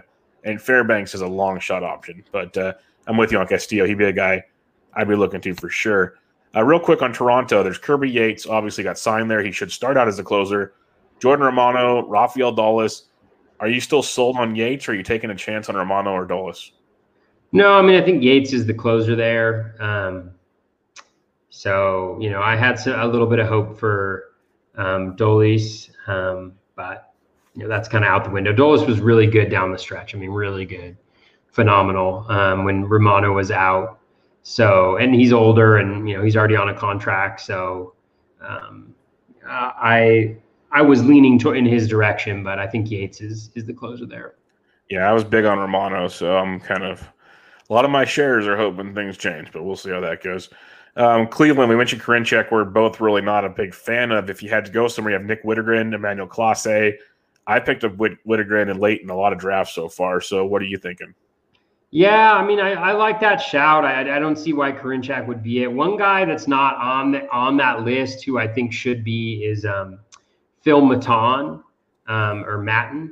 Uh, he was absolutely incredible last year. I mean, I think he really he really flew under the under the radar. Um, he's been a guy that I've been drafting in like pretty much every draft champions league I'm in. 17.1% swinging strike rate last year, 27.1% K, minus walk rate, even with a 415 uh, BABIP. You know, didn't give up a ton of home runs. When you look at his like pitch level metrics, they're nasty. What was his four seam swinging strike rate? 19.1% swinging strike rate on his four seam fastball and a 40% chase rate. You know, has four pitches. Well, I guess three pitches. He doesn't really throw that sinker all that often. Um, that are generating a decent swinging strike. So I really like him. He's pretty pretty young, 27. So maybe there's the same kind of incentive issue there. But just like a deep league spec who, you know, if you have him on your team, I don't think he's going to hurt you, and he, he could be he could be really good if he were to find himself entering that situation. Yeah, definitely a possibility. Uh, Detroit, always up in the air. Um, Bryan Garcia, Gregory Soto, Buck Farmer even got chances last year. Joe Jimenez is still around, even though he struggled tremendously towards the end of last year.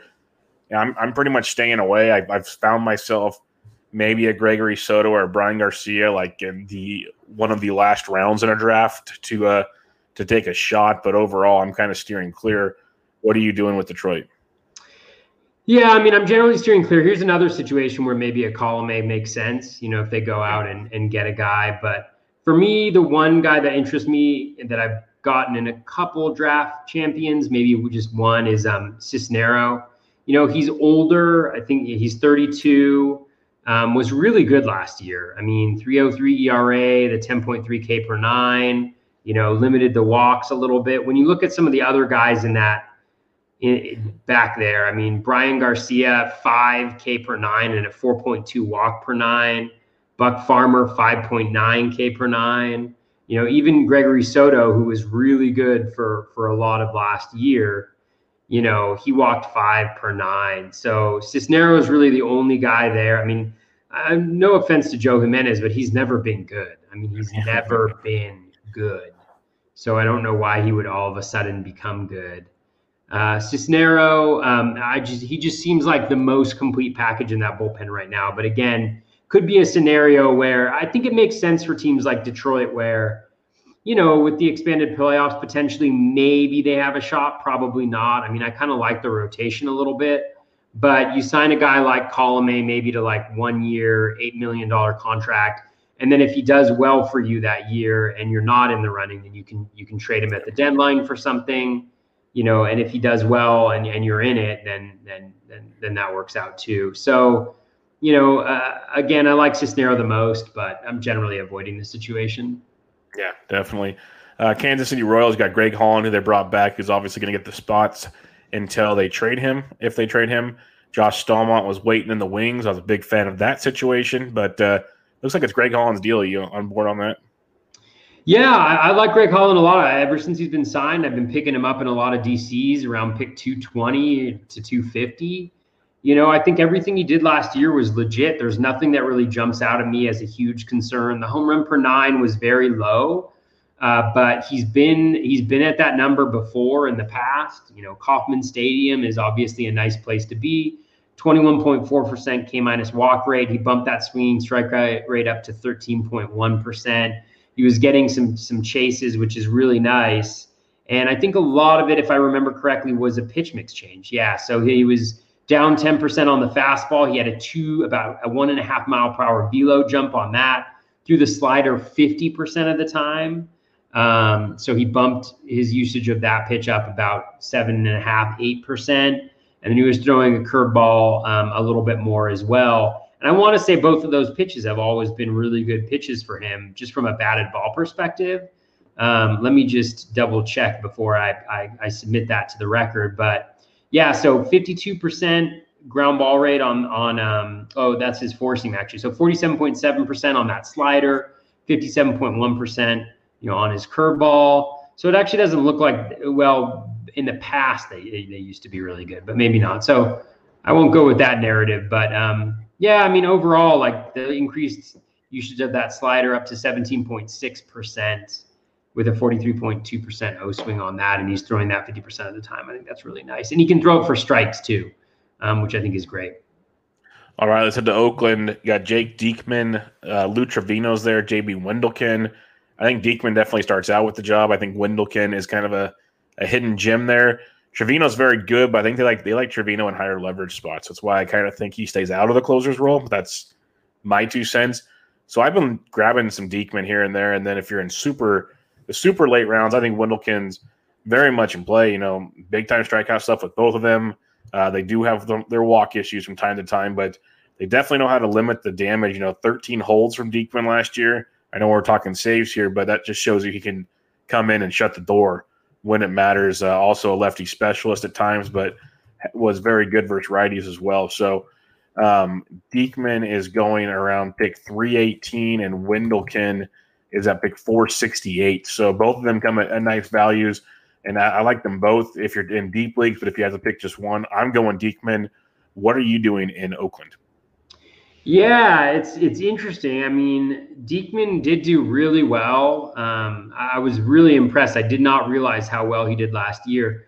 Oakland has said that they're going to go with him, so I don't I don't see a reason not to believe that. He's 34. I think he's on like year two of, of a contract. I don't think he's like going to be, you know, who has to worry about arbitration. So there's that piece of the equation you know, Trivino was fine. Um, Wendelken was really good as well. I think Weems was another guy that actually jumped out at me a little bit. Um, maybe walks a, a, few too many guys, but um, I, I want to say he limited contact really, really well. Yeah, seventeen percent barrel rate.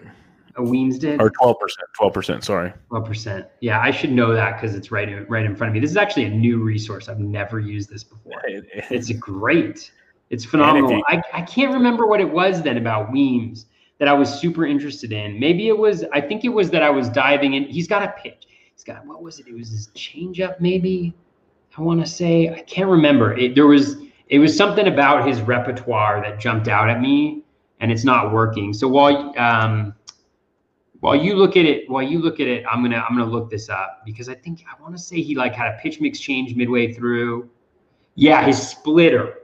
Splitter had a 30% swinging strike rate on it and a 41.4% O swing. Um, he couldn't get it in the zone, but when he's generating that many swings and misses and he's getting that many chases, I want to say he started throwing it a lot more. I was doing a I was doing a dive, you know, in my DCs Um, so with his 10 game rolling average, let's see what it was. Why was I interested in him? Um, I know this is enthralling stuff, maybe. Um, 13.1% uh, swinging strike rate, dominant in the zone, 76.1%. Um, 31% strikeout rate, 12% walk rate. Got his he got his strikeout rate into the mid three mid 30 percent at certain points. So, anyways, long story short, I think there's a lot of arms in the Oakland bullpen. I think Diekman's the most likely one, but I think there's a lot of potential speculations in, in a DC. Don't forget about Weems as like a 50th round guy just in case. Uh, one more I'll throw out, and it's one I'm not on, but he's at pick 748. If you look at Greg Jewett's closers charts, he has a closer to potentially share time with Diekman or take Diekman over at some point. Burch Smith. So just a name if you if you want to go there, and he does a ton of work on it. Yeah, yeah. So like I trust his word. If he's throwing a guy out like that, he's done the research to at least justify it. So um, keep that in mind. If you're super deep league, 750 ish draft pick, Burch Smith is a guy to keep in mind. I, I won't even try to give you analysis on that because I I know not much about him but uh, definitely something to keep in mind. Uh, Texas, I know Leclerc's pretty much the guy there for now. Seattle, Rafael Montero. So let's move to um, the National League. We mentioned Will Smith as a top twenty. Oh, yeah. One one thing about Texas bullpen is, yeah, Leclerc, uh, definitely Leclerc, but Joely Rodriguez is a guy. I don't think Jonathan Hernandez is going to see that closer role anytime soon. Rangers went out of their way to keep him out of that spot. He's a young guy arbitration, you know, again, what are the financial incentives that guys have?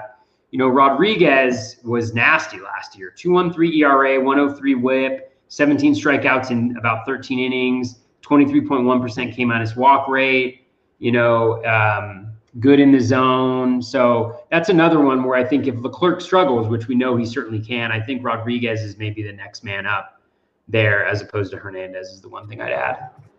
Yeah, that's not a bad one. I, know a lot of us do like Hernandez, but Joely's a pick 637. So definitely someone later in drafts to keep an eye on. To the National League, Will Smith, top 20 relief pitcher off the board, but Chris Martin is in line to close. I know you like Chris Martin. Are you still on board as Chris Martin as the Atlanta guy, assuming they don't bring Melancon or someone? I'm, a, I'm on board. I know you like Chris Martin. No, so. I mean, I, I read uh, in Mining the News, you know, they plan on splitting Will Smith and um, and Chris Martin, you know, kind of play the righty lefty angle there. Smith already has the contract, so no concerns there. But so does Martin. I mean, they signed him to a two, year deal last year. I what I love about him is he doesn't walk anybody. He never walks guys, and he's really good. I mean, he's really good. He doesn't have a dominating fastball, but he can get it done. Um, he's done that for a, a couple years now, and I think he's going around pick like 415 in drafts. So for 50% of the shares of saves in for the Braves, I'm good ratios. I'm, I'm in on that. Yep. Chris Martin at pick 364 now, moving on up. But yes, still a good value. No doubt about that. Uh, we go to Miami, who just signed Anthony Bass that people assume might close. He's listed as a co closer with Yimi Garcia, who was uh, decent towards the end of last year, and he took over the closer's role uh, for Kintzler, who was uh, injured or lost his favor last year. But who are you looking at in Miami? Because Yimi was the guy I kind of looked at, but Anthony Bass has been pretty darn good in his time with Toronto and whatnot, and could easily slide in and take some closing situations there. Yeah, I mean, I've I've I'm a big um, fan, like generally speaking, but I think Bass is the guy that I think Bass is the guy that they probably signed here, you know, um, to take over this role. Um, Yimi is um, three years younger. Um, I don't know what his contract situation is, um, Garcia. So I'd have to look a little bit at that. I mean, I think Yimi's like really good, um, but I do think that Bass, like if I were to draft them in a dra- in a DC right now, I would draft Bass over Garcia just because I think he'll he'll get the saves, and I think Garcia being the best reliever in that bullpen and then using him in the highest leverage spot probably makes sense just from a team perspective. And we saw last year how even though Kintzler was, you know, he was fine, he was good, the results were good. He was awful from a skills perspective. Despite that, you know, they still stuck with him uh, with Garcia there. So um, yeah, I'm I, I would lean towards Bass in this scenario with Garcia being uh, the better pitcher. Yeah, Garcia free agent after uh, at 2022, so I think after this season. So that's something to keep in mind. He's going around pick like 314, Bass 620. So I'll definitely be taking my shots on Bass and some of these drafts coming up. I think he'll get his fair shake, as as you mentioned. Um, if you look at uh, Greg Jewett here, he's got Bass in there without Yimi helping at all. So be interesting to see how that pans out. Um, we go to the Philadelphia Phillies. They picked up Archie Bradley. They traded for Jose Alvarado. Hector Neris is still in town. This seems like a disaster in the making here. Like I loved Al- I loved Alvarado at one point. Rumor has it Archie Bradley's going to close. Hector Neris had his ups and downs, but still got the job done more often than not. It's a disaster. So what are you doing with Philadelphia? Yeah, I mean, I think it's a situation where I'll kind of monitor um, who's going where, and I think I want to be all over Neris um, if if it looks like Bradley's closing. I've never been a huge fan of Bradley. He just doesn't have the strikeout stuff that a closer traditionally does. But he has, I mean, arguably, I mean, he was he was solid um, last year, and Philly certainly obviously likes him. Neris was much better second half of the year last year. He really got it going. I think his velo bumped up a little bit uh, after the you know the abbreviated um, spring training or summer training or whatever you want to call it. One name just to keep an eye on is uh, Connor Brogdon. Um, shout out to the Baseball HQ uh, forecaster. I wasn't aware of Brogdon until I read um, I read about read his profile, but really like Brogdon uh, a lot. You know, less so now with Bradley there. But my kind of strategy earlier on was to get Neris. I have like five shares of Neris in my DCs, and then to go with Brogdon as the backup there. Um, so just a, just a, not a name to draft, maybe in a DC, but just a, a, name to keep an eye on as the season progresses, depending on how he's doing. You know, he had the highest strikeout rate of that group, 13.5 percent. You know, a low, not a low walk rate, but lower than Neris's at four. You know, so he did, he did well in his in his uh, short time, and outside of Alvarado has the has the fastest fastball. So some things to keep in mind. Yeah, no, that's not bad at all. I'm still enjoying the Hector Neris discount. I'm, I'm going to keep keep snagging that up in drafts because I think he'll get his. But um, screw Archie Bradley. That makes me very angry. Um, yeah, with Washington, I mentioned Tanner Rainey. I still keep an eye on him, but I'm with you, Brad Hand. They signed him for a reason, so keep that in mind. Chicago, we got Kimbrel. Can we talk about Daniel Hudson for a second? Sure. What do you got? And how sad I am that he um that he isn't getting the closer role. Uh, yeah, 14.6% swinging strike rate, 18.5% K minus walk rate. Like he was really good. He just gave up 2.6 home runs per nine and had a home run per fly ball rate. Um, what was it? 21.4%. That's what happened to Daniel Hudson last year in a small sample size. I was really hoping he was going to get a chance. I, I, I have him in quite a few places too, but sad me. Cincinnati, you got Amir Garrett, Lucas Sims, your boy Tejay Antone. All of these guys would not shock me if they come away. This feels like Tampa Bay in the NL Central. Like these guys, they, they could make matchups with Garrett and Sims. Antone, you made your case for him a few times. What are you doing with this situation? I mean, I think they're all really great options. I think you see Garrett as the least likely um, just because he's a lefty, and I don't really think they have other lefties in that bullpen um, that that are jumping to mind. That they probably do, but um, you know, not none that I'm thinking about right now. So I would lean towards Sims.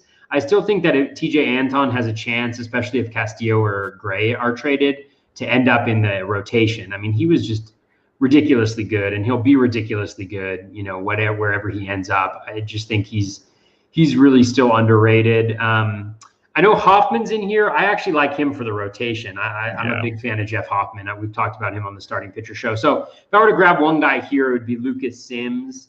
But um, you know, that's it's it's a tough situation. I also don't think they're an orthodox team, so I I think they're going to play around with matchups and things like that and, and leverage spots. Yeah, I'm with you. I think Garrett's a phenomenal pitcher, but uh, the leverage and the uh, the situational pitching makes more sense. So Lucas Sims, a big 321, I like quite a bit. Antone's going right after him in drafts right now, but uh, Sims, the overall repertoire is very good. Um, Alex Fast has, has uh, gifted him quite a bit and, and broken it all down. I believe he was on their show actually last year as well. So uh, there's good stuff with Lucas Sims, uh, strikeout wise, the overall goodies. So I like him quite a bit. Uh, we talked about Pittsburgh. We talked about Milwaukee. St. Louis. This is a fun one. Alex Reyes, Andrew Miller, Giovanny Gallegos, Jordan Hicks coming back from injury. My goodness, I like the uh, the upside of Alex Reyes. If they want to roll with him, I think he might be the filthiest of the options. And He's a guy I've been kind of staring at in a lot of drafts to take. Otherwise, I'm just kind of like like Andrew Miller's not even getting drafted in a lot of leagues. Giovanny Gallegos, people love. What are you doing with this situation? I mean, I think Gallegos is probably the best pitcher for me, but I, I've actually have quite a, I have a few shares of Jordan Hicks. Um, I just think that whenever he's been in a situation where he can close, the Cardinals have gone with him. And normally I'd be like, well, what are the incentives for a young guy in his situation? But they started him out in the closer role two years ago. And then before the Tommy John surgery, you know, they had him in in the closer role as well. And he was actually much better that season from a skills perspective. He still, you know, the velocity is going to be great. All the reports out of the spring are great. You know, the interviews that I've seen with Shildt, he said that, you know, as long if Hicks if Hicks is healthy and looks okay, that he'll be in that role. So maybe they manage his workload a little bit, but I I kind of see him. I, I don't mind him at all and then I think I like pairing him with Reyes because, yeah, potential that he's the closer, but I think there's also the potential that rotation. maybe he's able to unlock, yeah, something in the rotation or even middle relief. I mean, you know, the skills are off the charts. So as long as he's healthy, I think he's going to contribute to your fantasy team in one way or another. So I kind of like that bullpen situation because I can get Hicks and then maybe get one of the other guys that kind of falls by the wayside uh, in drafts or falls a little bit deeper in drafts. I like the Hicks uh, call there. He's good around pick like 240. Gallegos around 280. And then Alex Reyes like 386. I think that's why I keep ending up with a lot of Reyes. It's kind of the idea if you have a jumbled mess, take the cheapest piece of the jumbled mess. That's just kind of my thought process there. But Hicks is a guy I liked a lot going into last season. So if, if things pan out properly, sure. Uh, but Reyes, it's kind of the combo, like you said. If you take him in a DC, you might get some closing early. He might go into the rotation and if stuff's good enough to be a pretty good starter, or he could be a long man in like a, a, a opener type situation. There's a lot of possibilities for Reyes, like you said, to help your fantasy team out. And I picked 386. I like that quite a bit. So uh, the guy's electric. And a fastball going around close to 98 miles an hour. Strike rate 12.1 K per nine. Walks have always been an issue with him, but health has always been an issue as well. But when he when he is healthy, you know, 28.9% hard hit rate's pretty darn good. So I like Alex Reyes quite a bit, hoping he either gets the, the closing situation or put him in the rotation for the St. Louis Cardinals. Arizona Diamondbacks, you have Stefan Crichton is here. You have Kevin Ginkel, who got chances last year. It's an overall messy situation there in the desert, but looks like it's Crichton's job to lose right now. I'm probably staying away from it from the most part, but uh, what say you? Yeah, I mean, I don't mind Crichton. I don't. I haven't drafted him at all. You know, he had an interview earlier this year where he was kind of, you know, they asked him about being the closer, and his response to me kind of indicated that he doesn't see himself in that position long term. So I don't know if those are conversations he's had with the team or not. But he just was kind of saying like, you know, I don't have to be the closer. I can, you know, I can. um contribute to the team and if I'm coming in the eighth inning or these different spots. And so to me, it was it was kind of um, I don't know for some reason that was a little bit unnerving. And I also think he doesn't have traditional closer stuff. He doesn't he doesn't strike guys out as much, but he has been solid the last couple years. But again, I see this as a scenario where maybe you know one of the guys who's left on the market ends up uh, ends up going to to Arizona on like a discounted deal and you know, with a shot to close and maybe a shot to join a contender at the trade deadline or something like that. But um, I'm kind of staying away so far. But if we get to the point of the season where, you know, we hear Crichton is the closer, then I, I have no problem grabbing him, you know, where he's going right now, if not a little bit ahead of that, if he's got access to saves.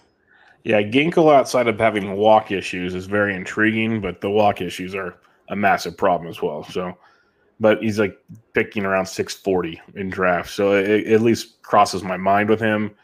It's just such a mess there in Arizona to, to look at. They, they make the most sense to sign someone like you said. Uh, Colorado, you got Daniel Bard, great story last year. Looks to get the spot to start. You have Mychal Givens, uh, a couple other guys hanging around there. It's Coors pitchers. Are you taking the, the chance on a Daniel Bard at uh, pick 291? Or are you just saying, you know what, it's Coors?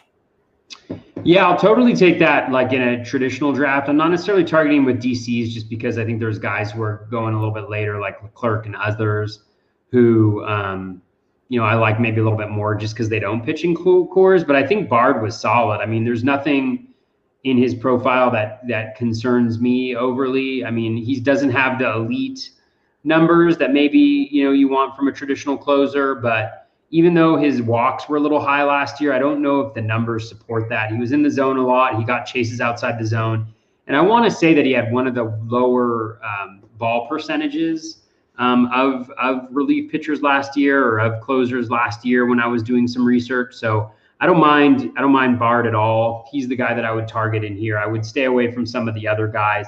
It's just funny to me, like some of the trades they make, like you know, picking up Stephenson for Hoffman, which is whatever, right? They're both kind of. I mean, Stephenson's been good, but it's like when when his dominant pitch is that is that slider.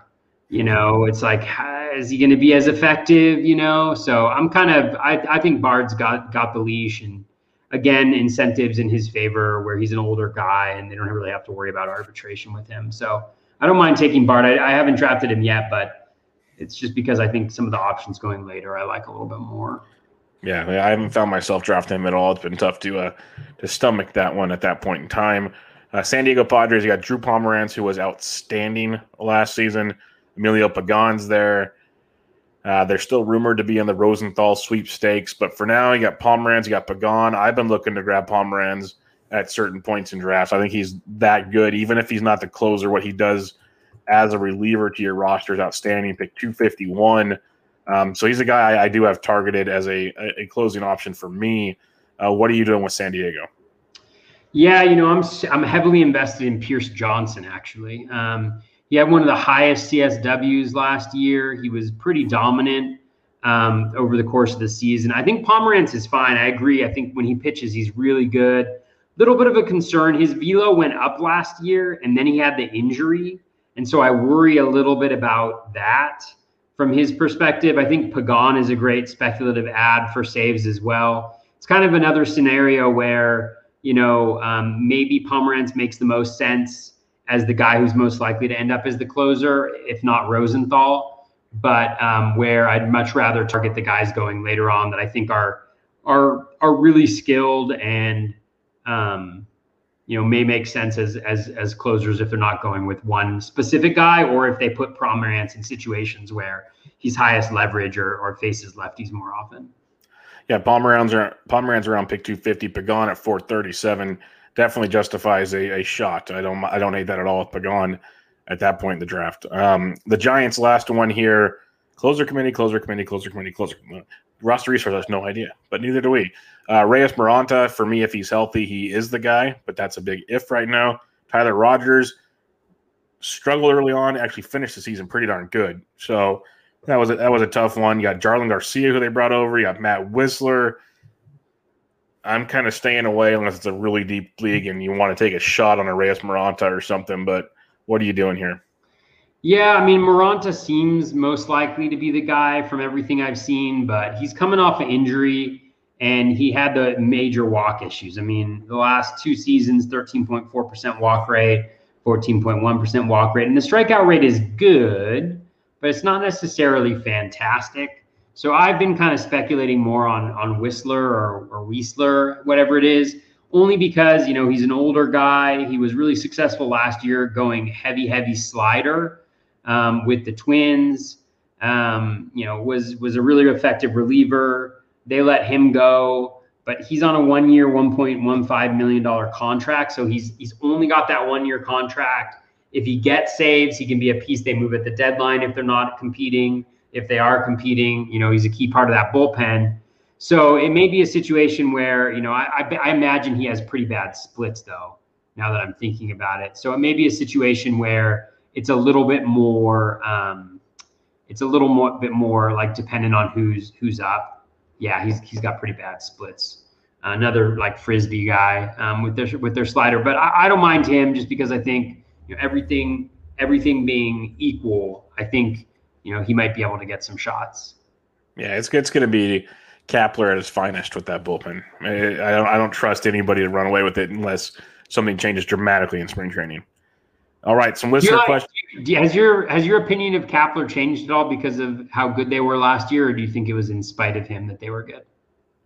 I'm not going to say he didn't do some good things, but I think I, I my more in line with what Farhan's doing. He's putting this team together that can, you know, scrape things together. That uh, I guess they're they're more of a scrappy bunch that you know not flashy but can play baseball. Yeah, tough and, at bats. Yeah, and that, I, I I give him more credit for that than than Kapler. Maybe it's just because I have bad feelings for Kapler. I don't know, but like like they're they're looks like they're going to sign Tommy La Stella.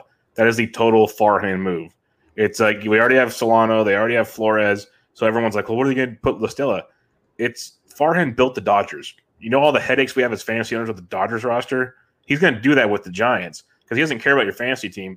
La Stella makes the Giants a much better baseball team.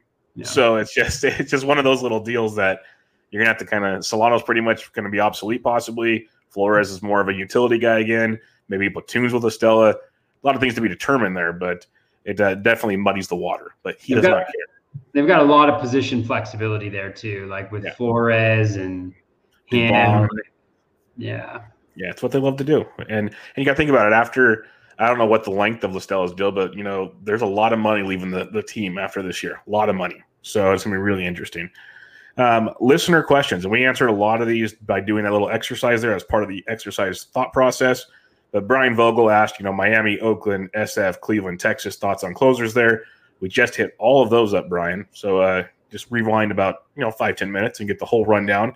And then, um, what late round arms are you looking at in DCs, Toby? I know you mentioned some names there, but what ones have you been kind of circling as you've been drafting? If you don't want to give away all your secrets, late late names that I've been going after: Pierce Johnson. Although I haven't been really getting him that late because I think there's a little hype train on him going. Um, uh, Phil Maton is a guy that I had. Uh, Connor Brogdon, I've been getting a lot of couple maybe of Jose Cisnero. Um, who else have I been looking at? I like Brent Suter a lot. I mean, he's not really a closer, but he is a relief pitcher. I mentioned him. So, so those are some of the guys that are that I that I do like um, that are coming to the front of my mind right now. But I think that's one of the things is just like you know I kind of wish I had more Joely Rodriguez to be honest with you. I'm I'm just thinking that I got my first um, I drafted Leclerc for the first time in my last draft. I don't know if I drafted Joely Rodriguez as well, but that feels like a really good combo to have, honestly. Like in a DC would be like Leclerc followed by Rodriguez because he's going so much later. I like those types of guys where you can get kind of, you know, we're not good at getting their handcuff, but if their handcuff is high skilled, so there's still some utility to them, even if they're not the closer, and then you have the potential that they could shift into the closer. I think that's a really nice spot. I should have been a little bit more strategic in thinking about those things. Oh, Scott Barlow too on Kansas City. I know I, I like Greg one. Holland a lot, but Barlow was really good, and the the the under the the results weren't, I think, as indicative of how good of a pitcher he was last year. Just from like a swinging strike perspective, on his walk rate perspective. So he's another guy where I think he's falling now that Greg Holland was drafted, and so he's a guy that you can kind of pick up as well, and like maybe the mid 400s, late 400s now because it looks like Holland has the job there. Yeah, a few for me, Anthony Bass, but that's going to probably come up. I'm surprised it actually hasn't yet. So that's one to keep an eye on there. That include since he was since he was signed because he was only signed last week, right? Yeah, I'd have to shrink it down because I did the whole month of January. Mm-hmm. Let me do a quick exercise. What's his early pick on what uh, you have? Uh, let me do this real quick. Bass. His early pick's 383. So there you go. Yeah. Okay. That, yep. Moving on up. Moving on up big time. But a couple other ones that I know I've been looking at. If I didn't get Pomeranz, we did talk about Pagan. I do have him in a couple spots in best balls. I like Alex Reyes, like I talked about um, later in drafts. And then in the American League side of things here, um, Nick Wittgren for Cleveland, I've been grabbing late in drafts. Enoli Paredes, kind of to your thought process. If they might not take over the closer's role, but if they're in, they're still helping you a lot, and they could close for Houston. Mm. Paredes uh, has some interesting stuff, so I've been uh, targeting him late as well, among a few others. So those are kind of the main ones for me. But there's going to be a lot when you get like you know how it goes, Toby. These guys that are asking questions know when you get late in those drafts and it's your turn to pick on that two to four hour clock, you just start looking at names and start researching. Well, what do we have here? Oh, what do we have here? And eventually you start having a pool that you just like, these are my guys, and we're just going to roll with it. Um, Dave Petroziello asks, I feel that Tampa will use Anderson most for high leverage, but he'll get a handful of saves. I think Fairbanks is the guy there. We discussed um, Fairbanks and Diego Castillo. You still think it's Castillo, right? Yeah, I just don't. I don't think there's going to be a guy there, but I think Castillo, for me, seems like the most likely to end the season with the most saves. Yeah, I, I think you're. I think uses an opener sometimes, and even in the playoffs, like Castillo was pretty solidly their closer. Yep, I'm with you. Uh, Zach Roto from the Draft Champagnes podcast.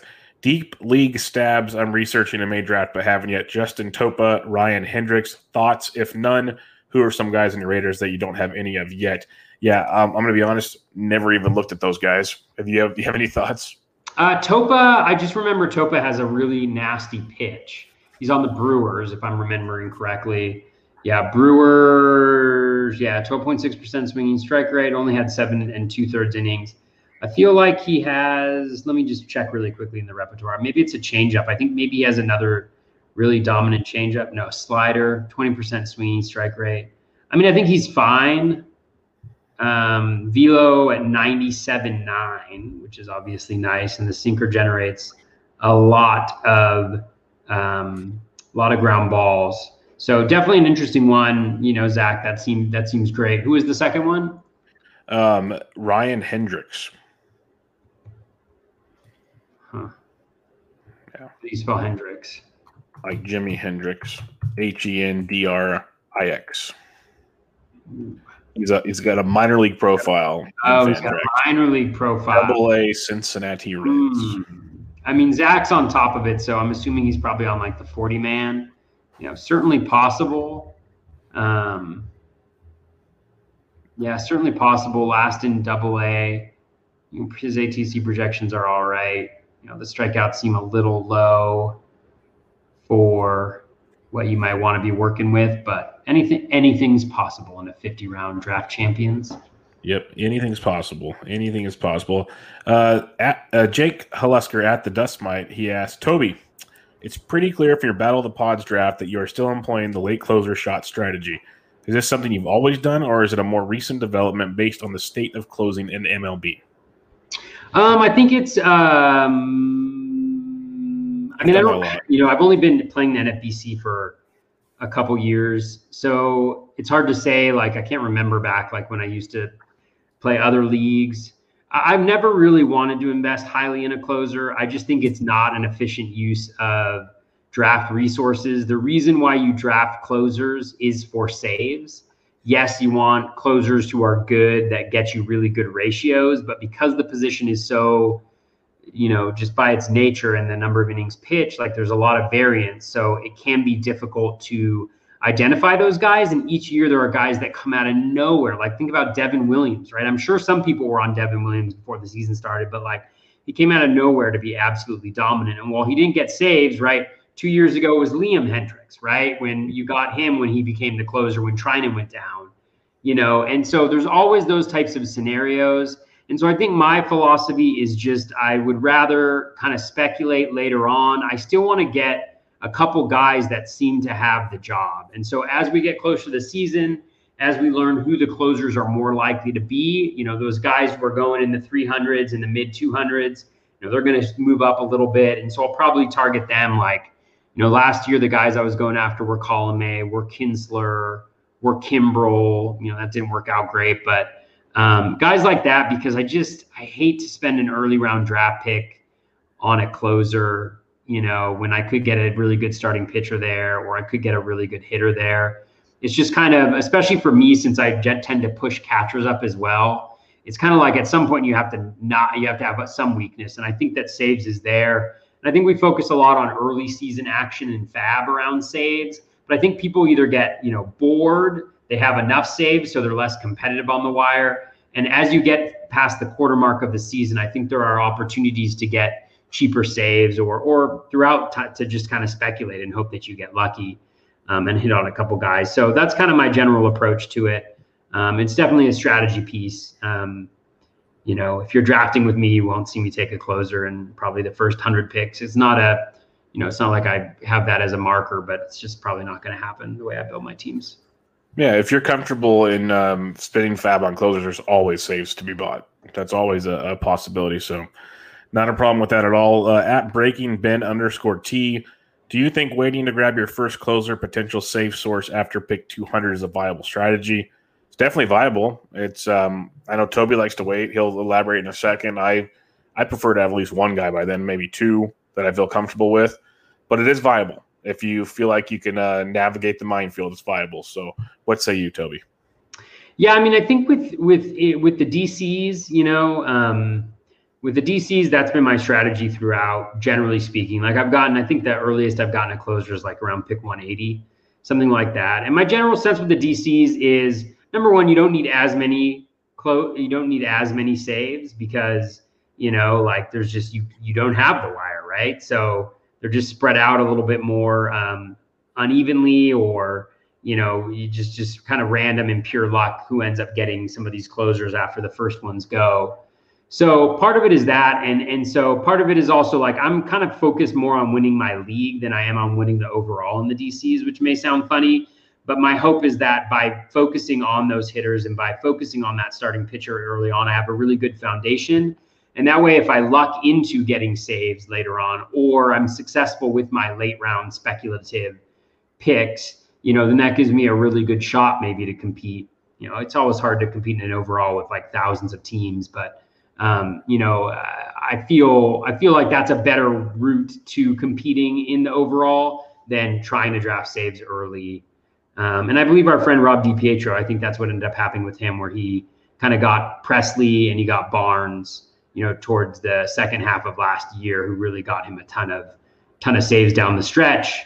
Um, and he had a really solid foundation on offense to begin with. So yeah, I think he also had Bauer and uh, Darvish, or no Bauer and someone else. Like he, he, uh, he, yeah, yeah, he hit the nuts pretty good. Like he did, he, he nailed it. So good for Rob. And speaking of Rob, Rob DiPietro at Deadpool Hitter asks, Toby, we share a similar quest in our never-ending love for deep spec closers for late round DCs.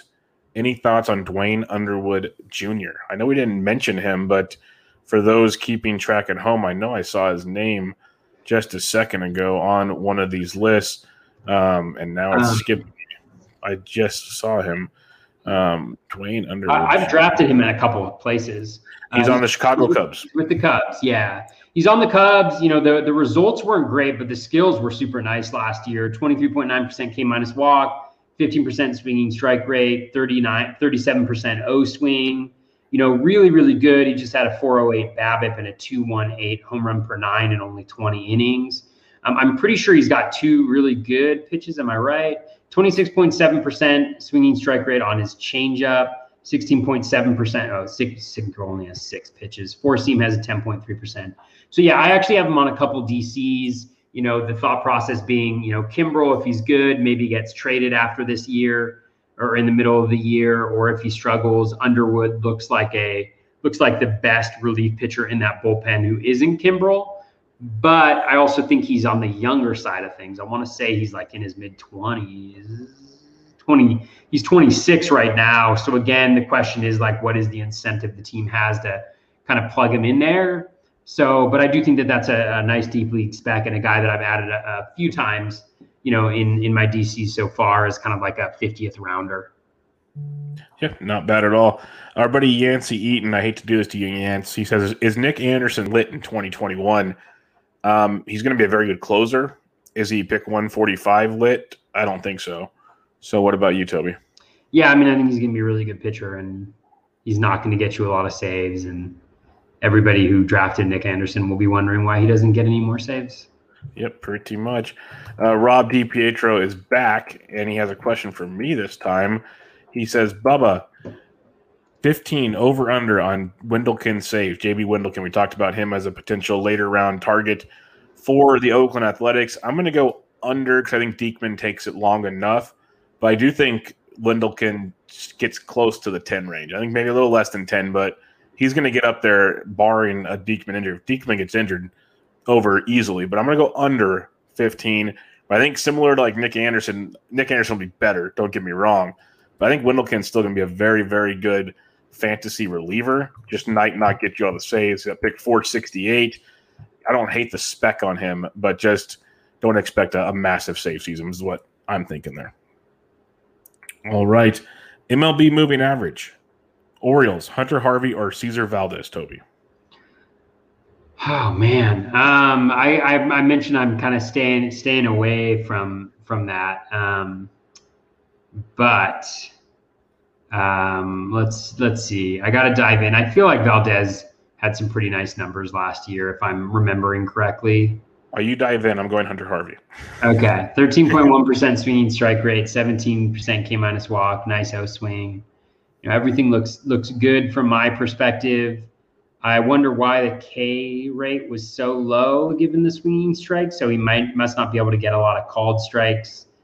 You know, so I think um, uh, you know I'm kind of staying away. So I would just stay away, John. I'm sorry. Um, that would be kind of my general philosophy, just based on what I've seen from the Orioles the past couple years. And um, you know, I don't think I don't think either of them is probably the most talented. What was it, Tanner? Tanner I go Scott.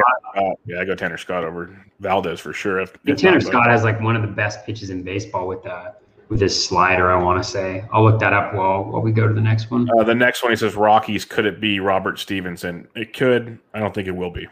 Yeah, I just don't love the fact that his most dominant pitch for Stephenson is his slider, and it's not going to be as as useful.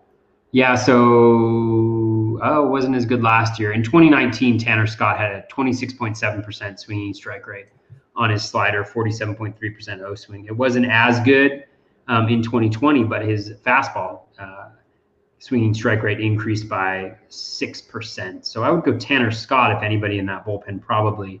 And Tanner Scott's forcing uh, forcing fastball is 97 miles per hour on average, which is pretty nice. Yeah, I, I, like Tanner Scott quite a bit. The more I've dug into him the last few weeks, uh, Ross at the Shy Bears uh, asked Cleveland Karinchak or Clase.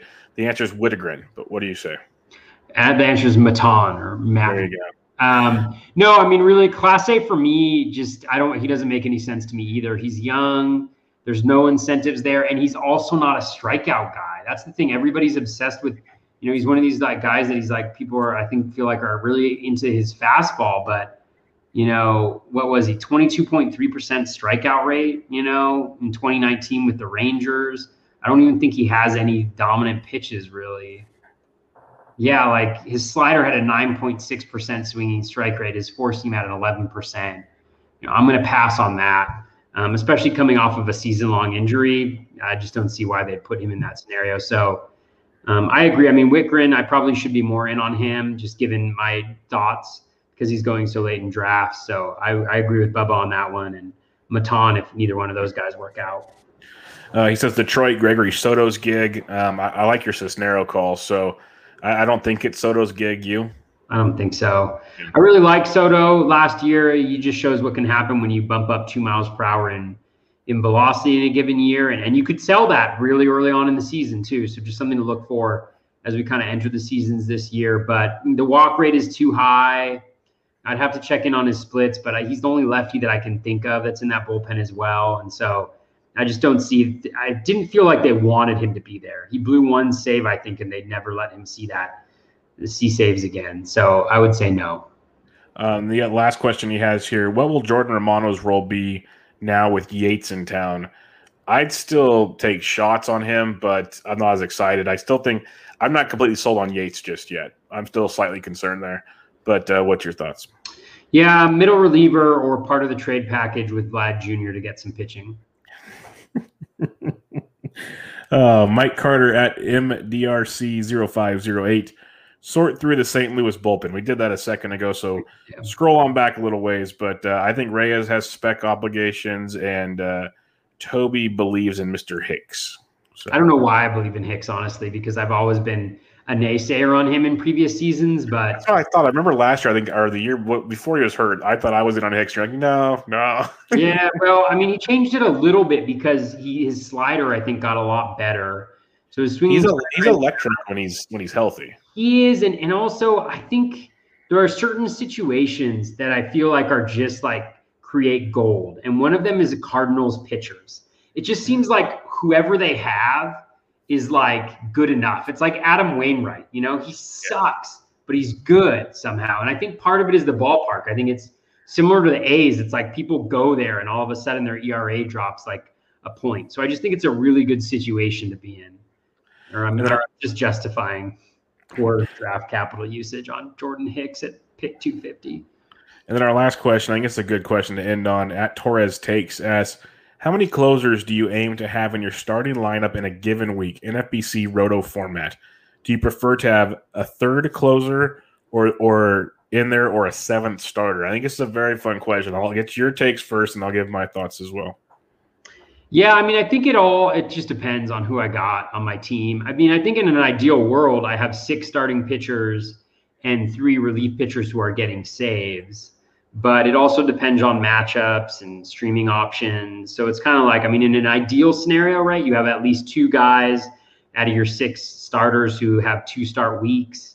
And then you've got your three relief pitchers generating saves for you. More often than not, though, right? You've got like maybe your two solid closers or your two guys who are getting your saves and then you've got six starters and then you're kind of rotating you know throughout the year between you know that um, you know that that that uh, seventh starter and that third reliever depending on who's on your team at that given time and what the matchups are that week.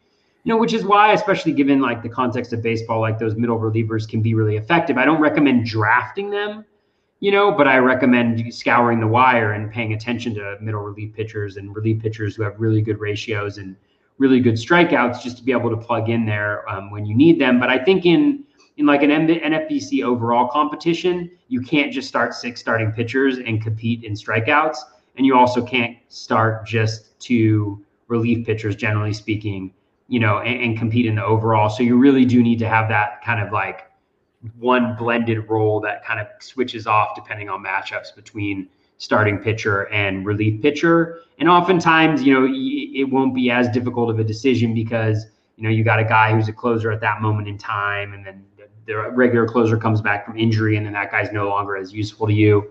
So just kind of keeping it open and moving around. Sometimes you have four relief pitchers in there because when you have access to the saves, you want to bank them when you can because you can always try to make up the innings you know, at a later date. So that's what I'll say. No, I'm with you there. Like I don't have a set number, but I want to get the cl- the saves when I can. I think that's a tremendous point. It's like if you got three guys that are closing, you better have seven really good pitchers to put out there because otherwise you're waste. You, it's the, you know how it goes. You leave that one guy, one of the three on the bench, he has four saves that week or something, and that's going to just crush you. So if, if if he's getting saves, barring like four games in Coors or something, and it's not even that bad for a closer compared to a starter, obviously, then it's pretty much I want my closers in there for the most part. The other thing is, is I think it is a, a general question. I think just relievers in general, I don't mind having in there. I know we talked about it as the season gets later. I remember last year, and that was the year before, I had like um, Font from Toronto. He was opening twice a mm-hmm. week. He'd open. I would put him in my lineup. He'd be good for like four to five innings. His ratios would be good. Give me some strikeouts and, and we, we'd work that direction because you know I got him for a buck on FAAB. So you'll see situations like that as the season goes on. That sometimes you know due to injuries and stuff, relievers that are pitching the seventh and eighth inning might be better options than some starters. So it's not the uh, the end all be all. So I, I don't think there's a, a, set number you need to have.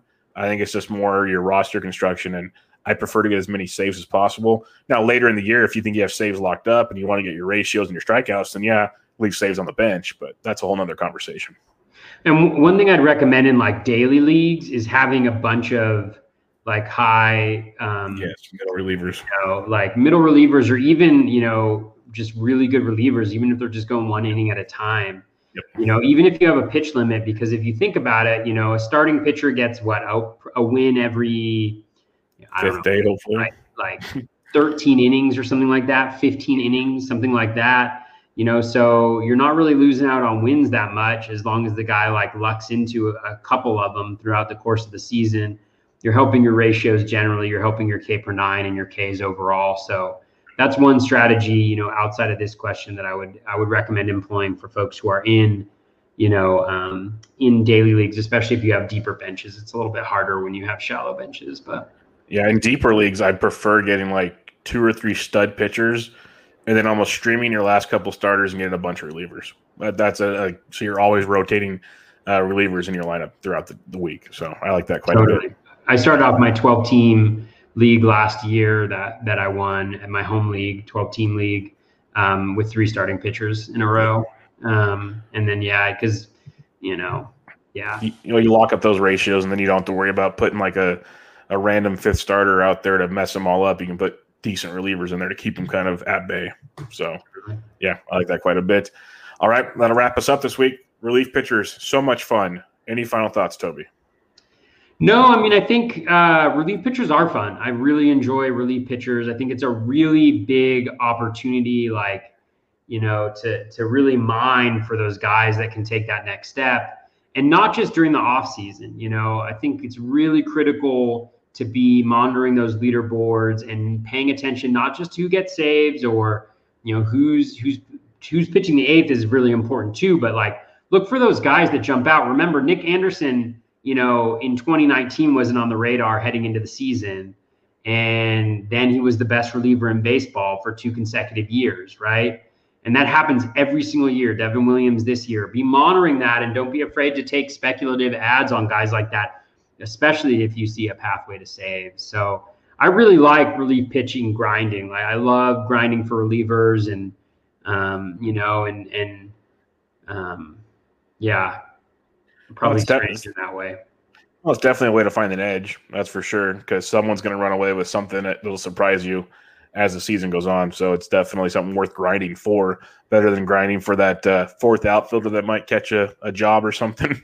you can definitely grind for the reliever. So that makes a lot of sense.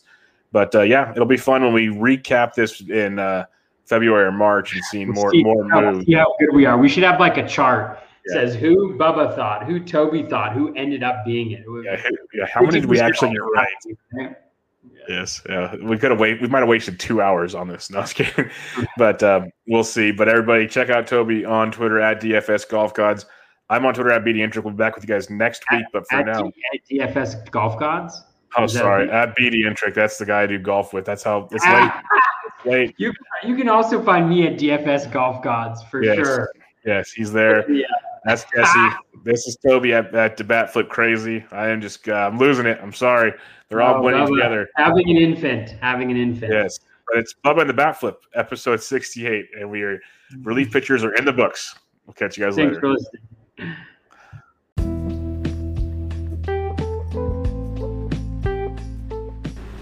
That is going to wrap us up for episode 164 of the Bat Flip Crazy podcast. Thank you so much for listening.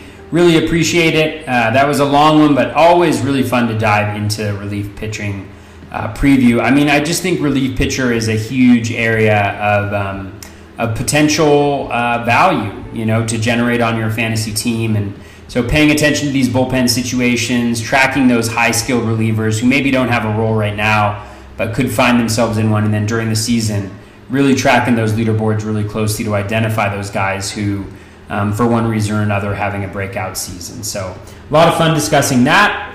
Um, as always, uh, really appreciate it. Uh, hope everybody's drafting is going well, all of your research, getting ready for the drafts. I mean, it's coming quick. It's going to be here before we know it. Um, so, thank you so much for listening. Take care and be kind to one another.